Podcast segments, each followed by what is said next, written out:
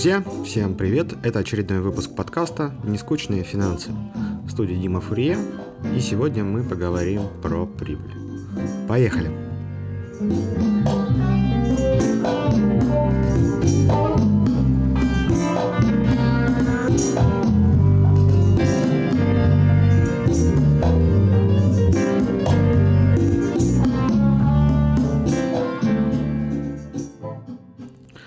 Итак, друзья, если в прошлом выпуске мы проговорили про собственный капитал, и это основной показатель того, насколько бизнес богат и насколько собственник, в принципе, богат по отношению к своему бизнесу, то сегодня мы будем разбираться с вещью, за счет которой этот собственный капитал наращивается. Этот показатель называется прибыль. В принципе, зачастую многие из э, вас, наверное, прибыль считают, но как-то по-своему. Вообще, давайте разберемся в отличиях прибыли от денег. То есть, э, тоже мы проговаривали в ранних выпусках, что деньги это просто деньги. Э, то есть, деньги пришли, деньги ушли. Они не имеют ничего общего с тем, заработали вы эти деньги или нет. Потому что на расчетный счет может вам валиться как предоплата. А, так вы можете тоже кому-то вносить предопл... предоплату тоже. Соответственно, это просто гуляние денег туда-сюда. Они не связаны никак с исполнением обязательств. В свою очередь, прибыль – это результат того, что вы исполнили свои обязательства – и понесли для этого какие-то издержки, расходы, чтобы эту прибыль заработать. Потому что если вам человек занес, опять же, 200 тысяч рублей, допустим, за разработку сайта, а вы сделаете его через 3 месяца, это не значит, что у вас сейчас появилась прибыль в 200 тысяч рублей. Она у вас либо появится по мере того, как вы этот проект будете сдавать, либо в тот момент, когда вы человеку э, подпишете акт, когда пожмете руки, презентуете работу, и он скажет, все, молодцы, свою работу сделали, можете считать ту предоплату 200 тысяч своей, и мы вам еще там за э, то, что вы эту работу сдали, доплатим там еще 350 тысяч окончательной оплаты. Вот, соответственно, прибыль это когда вы заработали и исполнили все свои обязательства. Поэтому мы всегда на своих там мастер-классах, на каких-то учебных сессиях э, говорим о том, что э, прибыль это исполненные обязательства.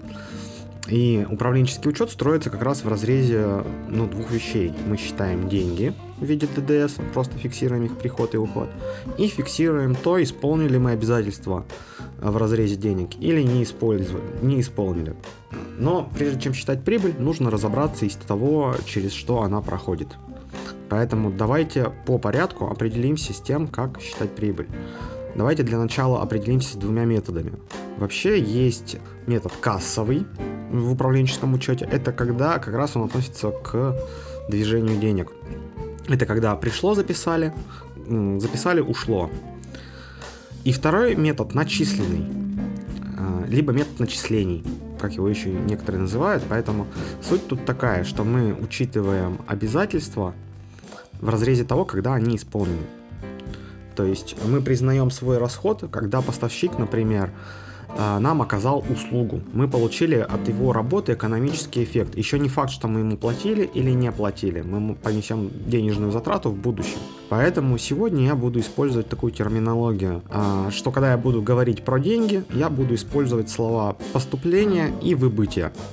А когда буду говорить про прибыли и убытки, я буду оперировать э, доходами и расходами, соответственно.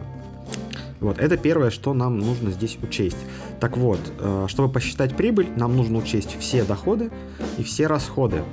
Но это половина истории. Чтобы их посчитать, нам нужно же помимо того, что просто посчитать прибыль, э, то есть учесть доходы и расходы, нам нужно понимать для себя необходимый срез анализа, потому что прибылью мы с вами должны управлять. А обозначение срезов нам дает понимание, в каком блоке у нас происходит проблема, на, на чем мы держим фокус внимания для того, чтобы эту прибыль наращивать э, и, соответственно, принимать для себя управленческие решения. Для этого нам поможет отчет о прибылях и убытках, либо отчет о доходах и расходах его еще называют. Тут в разной терминологии по-разному. В, за рубежом на Западе это называется PNL, Profit and Loss. Отчет, но суть, так, суть одна в них они, соответственно, для нас э, служат источником информации об эффективности компании, о способности компании генерировать чистую прибыль и источником информации о том, в каких размерах она генерируется, то есть считает наш финансовый результат. Да, в некоторых терминологиях вы можете там или в других отчетностях каких-то увидеть слово финансовый результат, и, ну и зачастую под ним как раз э, понимают чистую прибыль компании. Вот, соответственно, Сразу оговоримся, что группировок API вы можете встретить достаточно много. То есть вы можете собрать отчет о прибылях и убытках в структуре доходов и расходов. Просто две строчки. Доходы и расходы. Из одного вычитаем другое, получаем прибыль. Это первый срез. Второй срез, который вы можете встретить, это выручка, производственные расходы, административные расходы и коммерческие расходы. Такое тоже может быть. Вы можете встретить API в структуре переменные постоянные расходы. Можете встретить переменные общепроизводственные косвенные расходы. А, можете встретить в структуре прямые постоянные. На самом деле, то есть по каждой компании можно собрать э, отчет о прибылях и убытках в совершенно разных структурах. Э, единственный критерий проверки того, что все правильно сделано, то, что чистая прибыль во всех этих структурах, она совпадет. Просто от выбора структуры зависит от того, а, под каким взглядом вы будете смотреть на компанию и с какой точки зрения отслеживать ну, изменения важных для вас показателей. Поэтому тут тоже универсальный, наверное, рекомендаций нет. Тут нужно все э, согласовывать именно в своем бизнесе. Как правило, наши финдиректора э, с собственником договариваются, какой стратегии придерживаться. Мы, допустим, себя в нескучных придерживаемся стратегии подсчета. Это производственные расходы, коммерческие и административные. Но так или иначе все начинается с дохода. Поэтому давайте разберемся сперва с доходами.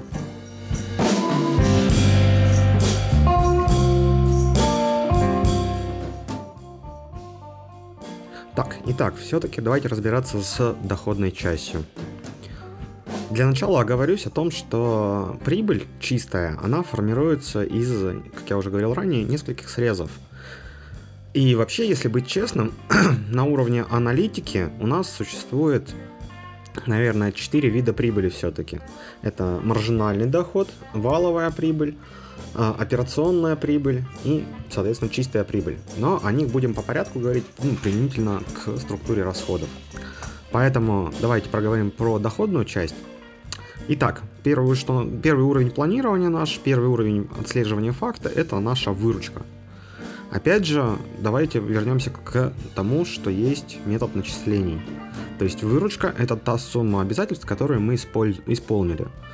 Ну, опять же, вернемся к тому примеру с сайтом – а, ваш доход формируется в тот момент не когда вам занесли деньги, а в тот момент, когда вы отработали эти деньги. Ну, что в, этой, в этом случае вообще что происходит?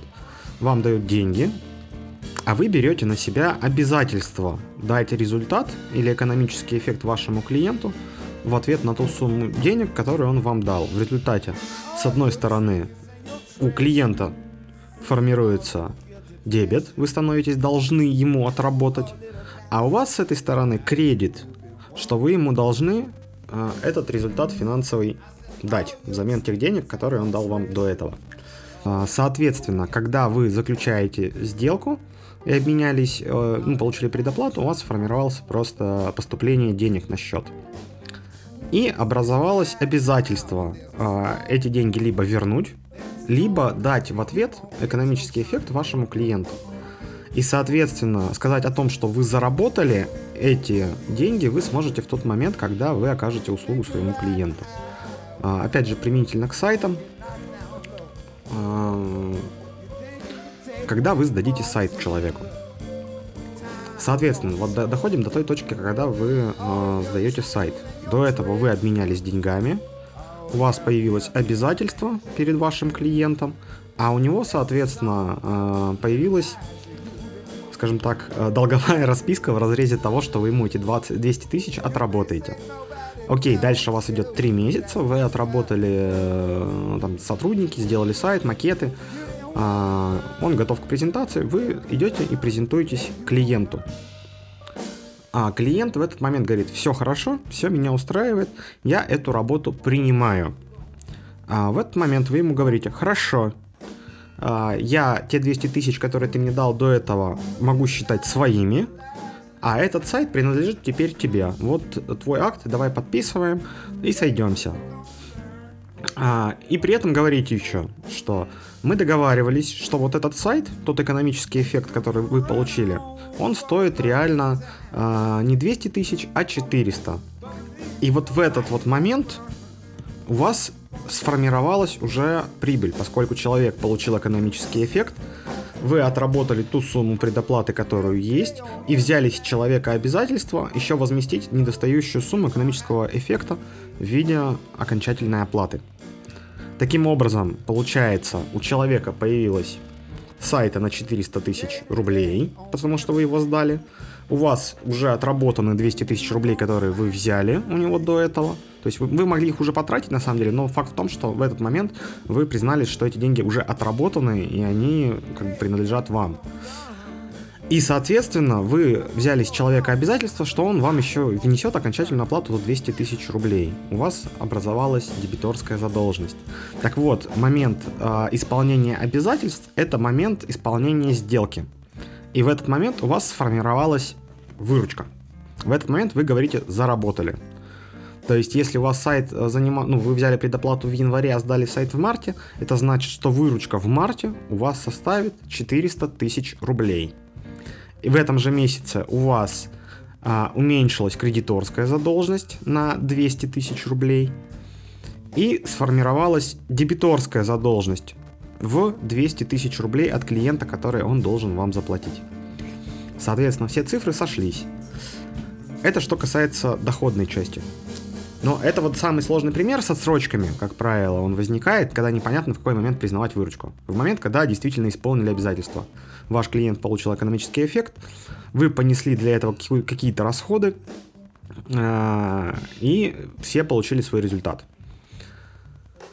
Это самый сложный. В некоторых случаях, например, в розничном бизнесе, зачастую э, выручка может совпадать с тем, как клиенты платят.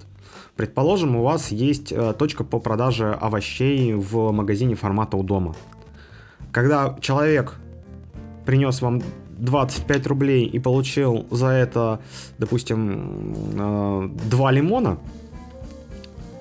в этот момент у вас становится выручка 20 рублей, а у человека появляется 2 лимона. Здесь, в принципе, все просто, потому что расход вы понесли в виде тех двух лимонов, которые вы ему отдали. Вот. Соответственно, а, фиксируем. Выручку. Выручка – это исполненные перед клиентом обязательства. Когда один получил экономический эффект, другой либо получил деньги за него, либо получил обязательство по возврату денег за оказанный экономический эффект. С этим разобрались. Следующее, что связано с обеспечением этой выручки, потому что чтобы заработать деньги, мы должны что-то потратить. А, вот в случае с сайтом, да, вы его делали три месяца. Вы платили зарплаты сотрудникам, возможно, нанимали там дизайнеров сторонних и так далее. Соответственно, а, выручка всегда связана с расходами. И теперь давайте поговорим про расходную часть. Итак, расходы. Прежде чем, чтобы заработать выручку, нам нужно всегда понести расходы. Есть несколько типов расходов, и мы начнем, наверное, с первого его блока. Это расходы переменные. Это расходы, которые связаны непосредственно с выручкой. Чем больше выручка, тем больше этих расходов. Чем меньше выручка, тем меньше этих расходов. Нету выручки, нет этих расходов. Например, самый простой пример. Наверняка вы э, покупаете кофе с собой. Так вот, э, чтобы в кофейне появилась выручка в виде того, что вы дали им, допустим, 120 рублей за стаканчик кофе, кофейня должна потратить для этого там, допустим, сколько-то грамм кофе, сколько-то грамм воды, стаканчик, крышечку, сахар. Соответственно, э, чтобы заработать там, ну, допустим, все вот эти вот э, вещи, которые я перечислил, стоят, предположим, 50 рублей. Соответственно, чтобы кофейня заработать на стаканчике кофе 100 рублей, должна потратить 50 рублей. Если она продаст э, 10 стаканчиков кофе, ее расход будет 500 рублей. Не продаст ни одного стаканчика, будет, соответственно, расход 0. Так вот, э, соответственно, зачастую переменные расходы, они встречаются именно в торговом бизнесе, в некоторых услугах, например, допустим, в любой медицинской сфере, потому что, чтобы оказать какую-то а, услугу, на нее нужно там потратить какие-нибудь а, инъекции, лекарства и так далее. В в торговом бизнесе. Чтобы заработать что-то на товаре, этот товар нужно продать. Для того, чтобы товар продать, тебе нужно этот товар взять и передать другому человеку. А, соответственно, ты тратишь себестоимость этого товара, потому что ты ранее обменял деньги на этот товар у поставщика, а потом меняешь этот товар на выручку. Отдаешь свой товар и забираешь, по сути, свою наценку себе в карман в виде маржинального дохода. Так вот, э, и так далее. То есть правило простое. Больше выручка, пропорционально больше расход. Меньше выручка, э, пропорционально меньше расход. Итак, рай, ну, мы посчитали, да, а, переменные расходы и выручку. Появляется первый срез эффективности, маржинальный доход. Маржинальный доход – это разница между выручкой и нашими переменными расходами. Соответственно, а, это первый уровень прибыли. Помните, мы до этого говорили про 4 уровня прибыли. Это первый уровень прибыли, по которому мы меряем эффективность. Предположим, а, вы продаете кофе и булочки – вы можете сравнить, что из этого вам а, выгоднее продавать с точки зрения маржинального дохода. То есть после того, как вы продали кофе, у вас осталось 50 рублей а, маржинального дохода. Если вы продали булочку за 100 рублей, у вас осталось а, допустим, 20 рублей маржинального дохода. Из этого вы делаете вывод, что на кофе вы зарабатываете больше, потому что если вы продадите в 10 раз больше кофе, вы заработаете 500 рублей маржинального дохода. А если в 10 раз булочек, то 200 рублей маржинального дохода.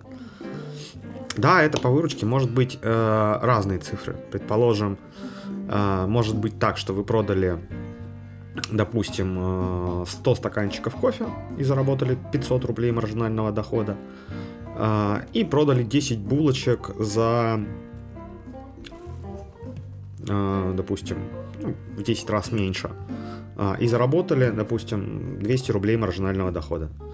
Для вас, соответственно, а, вам будет казаться, что вроде бы с кофе я заработал 500 рублей, а с булочек всего 200. Наверное, булочки продавать невыгоднее. Да, так оно и окажется. Но если там вывести при прочих равных, к одной выручке привести эти два товара, будет ну, понятно, что кофе работает эффективнее в этом случае.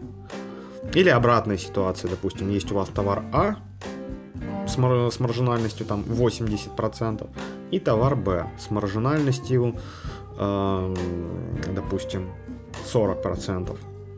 Э, один стоит там 100 рублей, другой 120. Пересчитаете это все в пропорциях и, соответственно, увидите, что одно направление может быть эффективнее другого. То есть при одинаковых уровнях способность генерировать больше дохода у продукта 1 или продукта 2.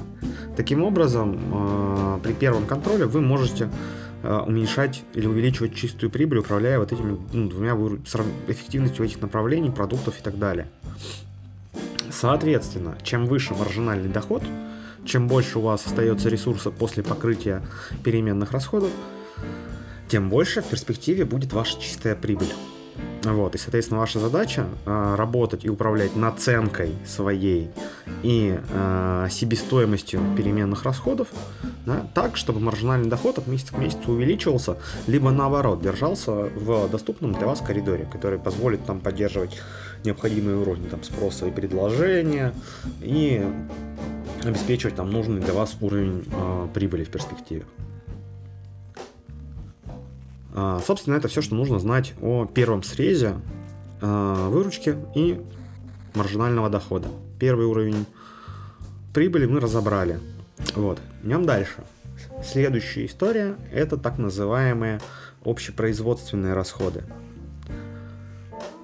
А, это расходы, которые, ну, чаще всего это, это можно отнести к бизнесу, в котором есть несколько направлений – но для работы этих направлений нужно нести э, свой пул расходов. Допустим, у вас есть... Э, сейчас какой-нибудь пример придумаем. Давайте. Допустим, у вас есть транспортная компания. Самый простой пример. Транспортная компания. У вас есть два направления. Одна перевозка – это то, что вы возите своим собственным транспортом. Вторая история – это то, что вы возите чужим транспортом. А, соответственно, для того, чтобы направление существовало а, перевозки чужим транспортом, у вас там есть пул каких-то своих логистов, которые обзванивают, допустим, подбирают машины в других транспортных компаниях, да, и получают за это какую-нибудь фиксированную зарплату.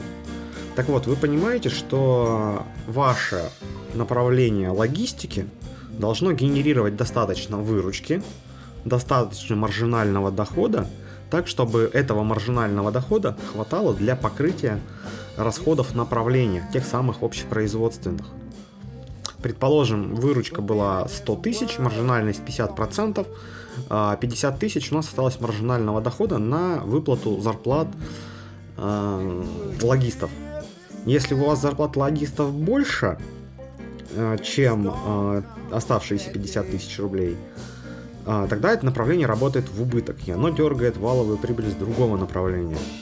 И фишка в том, что вот эти вот общепроизводственные расходы, они выделяются по критерию – Первое, их можно отнести четко на конкретное направление. То есть, допустим, мы знаем, что логисты обслуживают только вот это вот направление. И можем туда транслировать вот эту вот зарплату. Да, мы знаем, что там налоги на зарплату этих сотрудников тоже относятся туда. И понимаем, что это направление должно генерировать достаточно дохода, чтобы окупать себя в разрезе переменных своих расходов и общепроизводственных. Вот, то есть первый критерий не зависят от выручки. То есть, если у вас, допустим, логисты э, не заработают, э, допустим, 100 тысяч выручки, а заработают там 25, а у них зарплата 50, очевидно, что зарплату им все равно придется заплатить. Вот. Э, и поэтому задача такая, чтобы маржинального дохода всегда хватало, первое, на покрытие э, общепроизводственных расходов и Оставлялась валовая прибыль для того, чтобы формировать дальше чистую и покрывать постоянные расходы. Об этом поговорим следующий. Чуть-чуть позже. Вот. А, к примеру, с транспортными компаниями. Вот э, мы с логистами разобрали. Еще в транспортной компании могут быть водители. Свой автопарк автомобилей, который перевозит. А, и мы понимаем, что чтобы машины осуществляли свою перевозку, нам в виде переменных расходов, нам, скорее всего, понадобится топливо. Возможно, у водителей есть там зарплата в виде ставки за километр или еще какого-нибудь показателя, который меняется напрямую с объемом перевозок и выручкой. Да? А помимо этого есть, допустим, ремонт транспорта, который у вас будет независимым от выручки но он не имеет никакого отношения абсолютно к перевозкам чужим транспортом. Соответственно, вы для себя принимаете в рамках учетной политики, что э, расходы по содержанию транспорта должны закрываться из маржинального расхода, э, из маржинального дохода этого собственного транспорта. Грубо говоря, вы же не можете сказать так, что ну, будь это, два, будь это два ваших отдельных бизнеса, да, наверняка бы у вас не вышло так, что почему-то вы расход на страховку транспорта считаете как расход направления перевозок сторонним. Довольно странно. Или, допустим, э, глупо считать расходом направления логистики сторонним транспортом расход на шиномонтаж, потому что у них физически своих машин нету. Соответственно, стратегия такая. Вот есть два направления, у них есть свои переменные расходы. Каждое из этих направлений оставляет свою долю маржинального дохода. И маржинального дохода должно хватать на покрытие э, общепроизводственных расходов этих направлений. Вот. И дальше после этого остается валовая прибыль. По валовой прибыли также можно э, сравнить, какое из направлений эффективнее во-первых, в абсолютных значениях, какое на текущий момент направление дает больше денег, а во-вторых, в относительных. Потому что может быть так, что одно направление эффективнее другого по маржинальному доходу, потому что маржинальность одного направления выше. Но то направление, на котором маржинальность выше, на нем очень много производственных расходов, от чего валовой прибыли остается гораздо меньше чем то направление, которое генерирует меньше выручки, но с меньшей маржинальностью, но там нет расходов и от него остается больше денег. И вот такими экспериментами, да, для себя банальными расчетами вы можете э, вычислить, на каком срезе у вас что сбоит, и принять решение, ага, вот здесь расходы оптимизируем, общепроизводственные, а вот здесь работаем над маржинальностью, и за счет балансировки вытягиваем там уровень валовой прибыли, необходимый нам. Либо принимаете какие-то другие смежные решения, связанные с уровнями выше.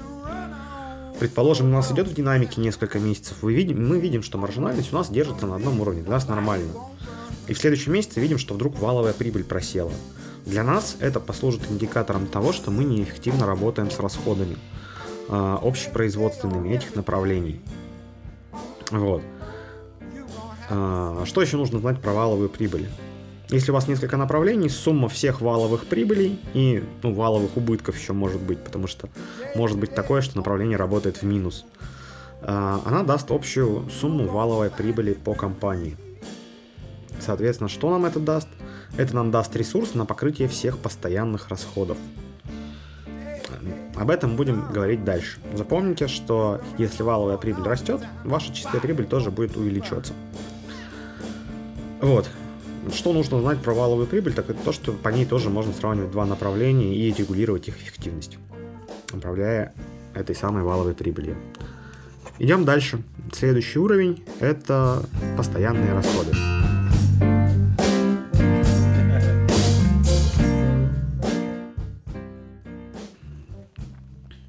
Итак, постоянные расходы. А, давайте еще раз подрезюмируем. Да, у нас а, мы уже проговорили про выручку, что это доходная часть наша, проговорили про переменные расходы, которые меняются напрямую с выручкой, и про постоянные расходы, общепроизводственные расходы, которые являются э, непосредственно расходами конкретного направления и не зависят никак от объема выручки направления.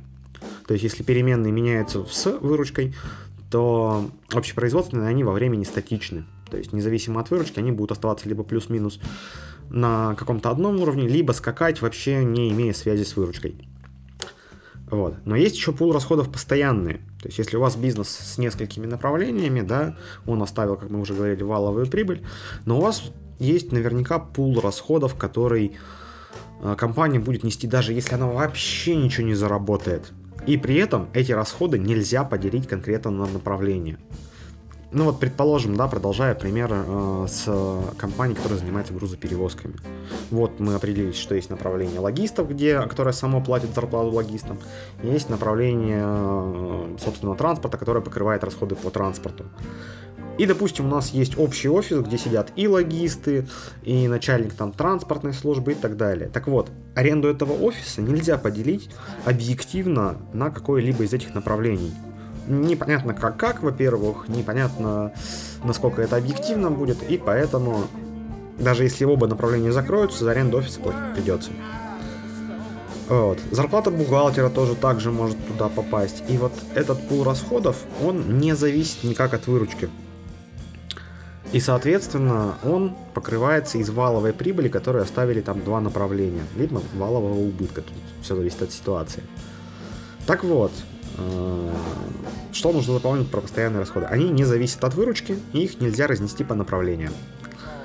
В свою очередь, эти самые постоянные расходы делятся на, два, на две подкатегории. Это расходы административные, по сути, все, что связано с администрированием бизнеса. Сюда могут входить э, зарплаты бухгалтеров, э, аренда помещения, э, какое-то базовое программное обеспечение, чай, печенюшки в офис. В общем, все, что связано с тем, чтобы бизнес просто ну, банально функционировал, где-то находился и управлялся. Сюда входит, кстати, зарплата директора основного, а, генерального и, возможно, там других руководителей, которые не завязаны на конкретное направление. Сюда входит всяческий административный персонал в виде секретарей, администраторов, э, в общем, всех, кто не связан с генерированием дохода или с производством продукта непосредственно. Э, вот. И вторая категория это расходы коммерческие. Сюда входит, по сути, все, что связано с рекламой, с продажами, с зарплатами отдела продаж и так далее. Вот тут нужно быть внимательным еще о том, что может сложиться впечатление, что во многом коммерческие расходы связаны напрямую с выручкой. Например, мы некоторые всегда, ну, мы, по крайней мере, встречались с такой гипотезой, что человек говорит, но ведь расходы там на рекламную систему, на нагон трафика, они же связаны напрямую с выручкой, да, вот, типа, мы больше денег в рекламу влили, и выручка стала больше, мы же должны это учитывать в маржинальности. Нет, не должны, потому что сегодня это так, а завтра вдруг вы возьмете, поменяете маркетолога, расход на рекламу у вас э, останется таким же, а выручка упадет из-за того, что он там трафик другой налил.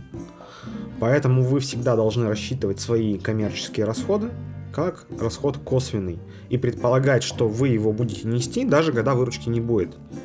Зарплаты коммерческому отделу вы будете платить, даже если они ничего не продали. Ну, при условии, что у вас там есть фиксированная часть, да. Ну, там, покупать CRM, вливать деньги в рекламу. Такое может быть, а выручка расти не будет. Поэтому оставляем эти расходы там. Соответственно, э, вот мы их теперь посчитали. Да, у нас была до этого валовая прибыль посчитана как эффективность направлений. Из валовой прибыли мы вычитаем все наши косвенные расходы и получаем операционную прибыль. Операционная прибыль как раз нам показывает то, способ... ну, можем ли мы зарабатывать при повседневной э, работе компании. То есть остается ли у нас вообще какой-то финансовый результат или нет в ходе нашей основной деятельности.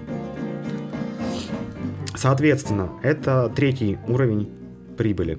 То есть до этого у нас был маржинальный доход первый, второй это валовая прибыль и третий это операционная прибыль. Это очередной срез. Предположим, как это будет сказываться на анализе. При анализе отчетности вы, например, видите, что маржинальность в норме,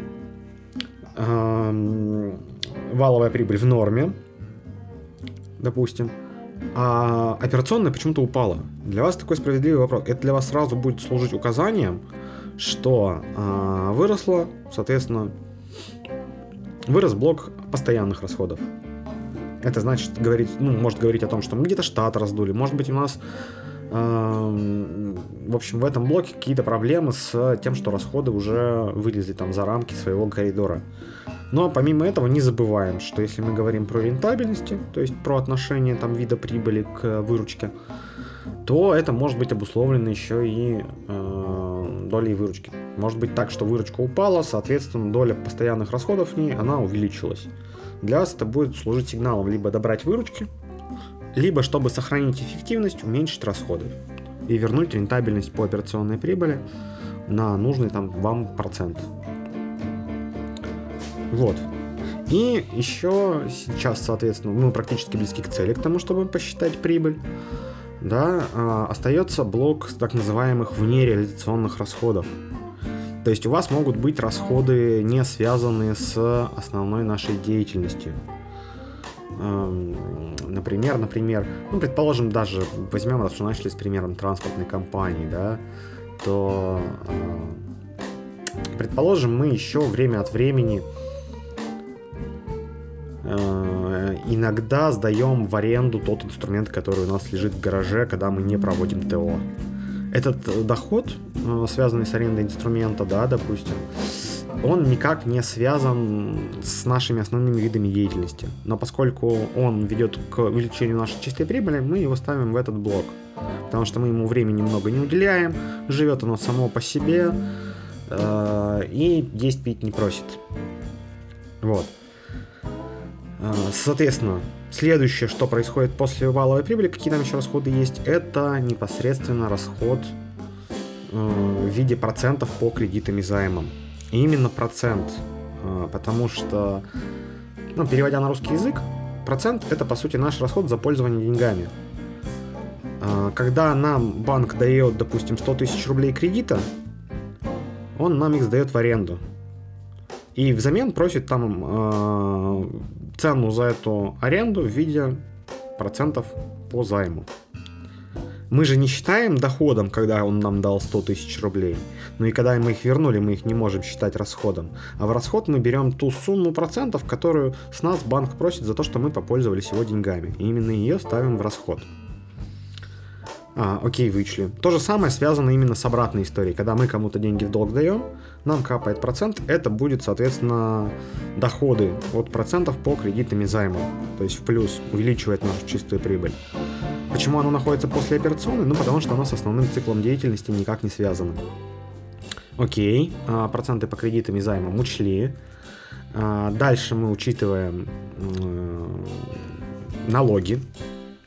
Налоги мы здесь учитываем а, только налог на прибыль, учитываем налоги на УСН, учитываем ЕНВД патент, но не учитываем налоги на зарплату. Налоги на зарплату, соцвзносы мы относим до операционной прибыли, и рассматриваем, по сути, ну, как, как вот сказал один мой хороший клиент, говорит, ну, я понял, говорит, это как, типа, мы платим государству за аренду его людей, за то, что они там работают у нас, физически мы могли их нанять.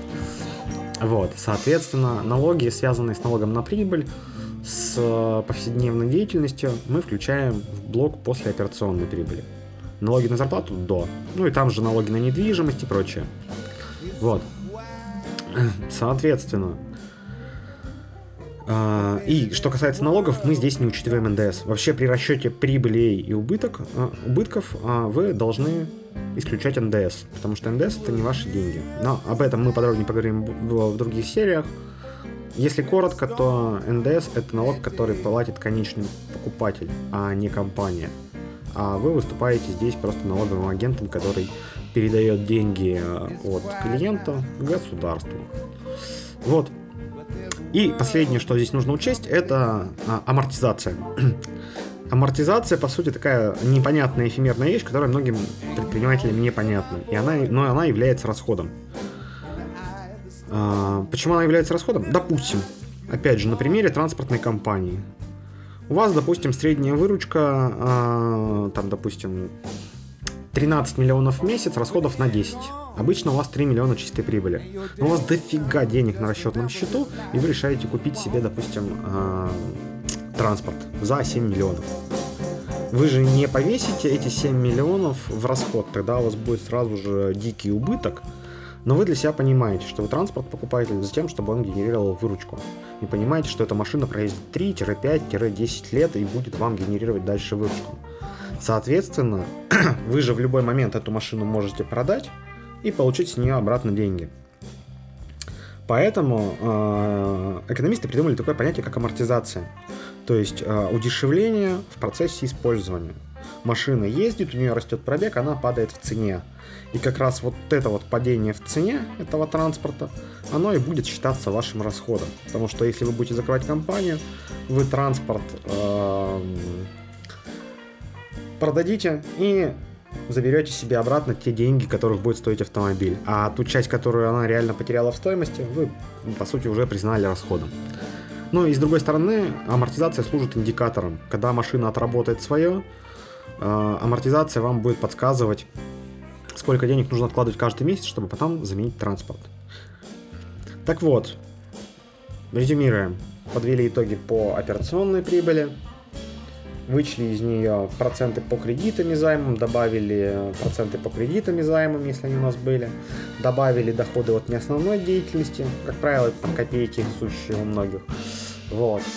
А, учли налоги, учли амортизацию и, наконец-то, получили чистую прибыль. Собственно, та вещь, которую вы уже железно заработали, вы уже железно учли э, свои расходы, и это те деньги, которые принадлежат вам. Ну, то есть те деньги, на которые вы в перспективе можете рассчитывать, и та доля, которая в компании будет принадлежать вам. Тот самый собственный капитал увеличился, о котором мы говорили в предыдущем выпуске. Так вот, а, соответственно, давайте резюмировать дальше. У нас есть несколько уровней при расчете прибыли. Первый уровень это выручка. Мы управляем выручкой. А, повышаем наши производственные мощности, пытаемся производить свой продукт там быстрее, либо производить его и продавать по большей цене. Первый срез управления. Второй срез управления управляем переменным расходом. А сколько мы должны потратить по умолчанию применительно к выручке, чтобы заработать хоть какие-то деньги? То есть ту часть, которая будет меняться напрямую с выручкой. Окей, посчитали ее, а, следим за ней, ну, предположим, самый простой пример. А, рестораны, например. А зимой овощи дорожают. Предположим, мы продаем какой-нибудь овощной рагу. Продаем мы его нашим клиентам за 100 а, рублей. Соответственно, летом мы закупаем продукты по 50 рублей, условно говоря. Ну, на порцию, да. И у нас получается, что когда мы летом продаем рагу по 100 рублей, мы тратим 50 рублей, зарабатываем 50. Зимой цена на себестоимость растет, но мы понимаем, что мы не можем цену повысить, потому что уже люди годами это рагу у нас едят, любят его, э, и ничего с этим делать не будем. Таким образом, у нас те овощи, которые мы положили в рагу, в рагу становятся стоить 60 рублей, а продаем мы их также по 50. У нас увеличился переменный расход, связанный к врагу, потому что мы каждый раз кладем ровно там по 100 грамм на порцию, как, как, как это обычно делалось. То есть физически мы не стали больше класть, да, а в деньгах стали терять больше. Для нас как бы тут вот повод управлять переменным расходом. Если у нас несколько направлений, э, мы должны управлять следующим. Это общепроизводственными расходами. Следить, чтобы маржинального дохода от деятельности направлений оставалось достаточно для своего собственного обеспечения. И еще, чтобы оставалось достаточно валовой прибыли, чтобы компания сама себя окупала. Следим за постоянными расходами, так чтобы они всегда держались в определенном коридоре относительно выручки, чтобы после того, как мы вычли из валовой прибыли их, у нас осталась операционная какая-то прибыль, которая достаточно для погашения а, кредитов, займов, налогов и прочего, а, и которая бы нам позволяла какой-то ресурс оставлять в компании для выплаты дивидендов, для формирования подушки безопасности и прочие истории, в зависимости от того, какой цели ваша компания придерживается. Вот, это что касается прибыли. Понимаю, что это немножко сумбурно, да, но вот теперь э, и того, что нужно узнать о прибыли. Прибыль – это исполненные обязательства. То есть вы исполнили обязательства перед своим клиентом и понесли для этого какие-то определенные расходы. Прибыль – это обязательство. Исполненное. Это не деньги на расчетном счете. Вы можете заработать прибыли за этот месяц, но при этом а, вас поставщики обслужили в отсрочку, вы им просто потом заплатите за эту отсрочку. И вас клиенты попросили отсрочку, и они заплатят потом. В результате прибыль есть, а денег нет.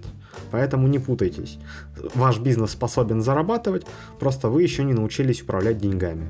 Так что вполне в перспективе, когда вы, допустим, эту прибыль всю деньгами своими вернете, отобьете, скопите достаточно денег на расчетном счете, вы можете уже дальше и распоряжаться.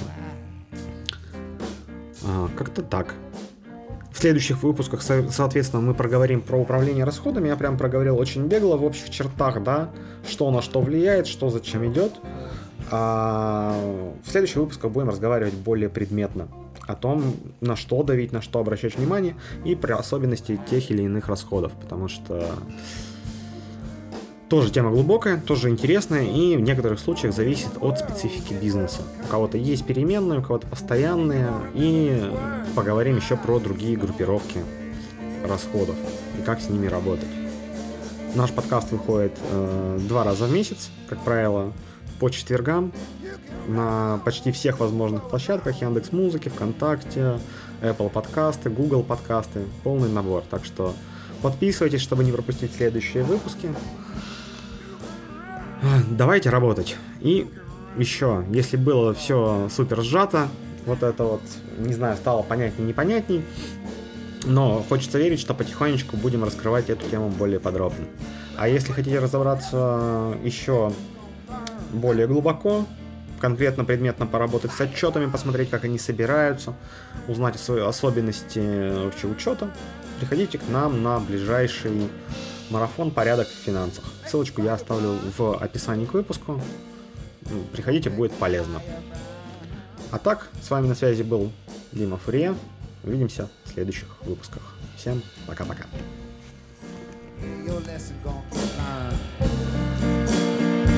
When the fire burns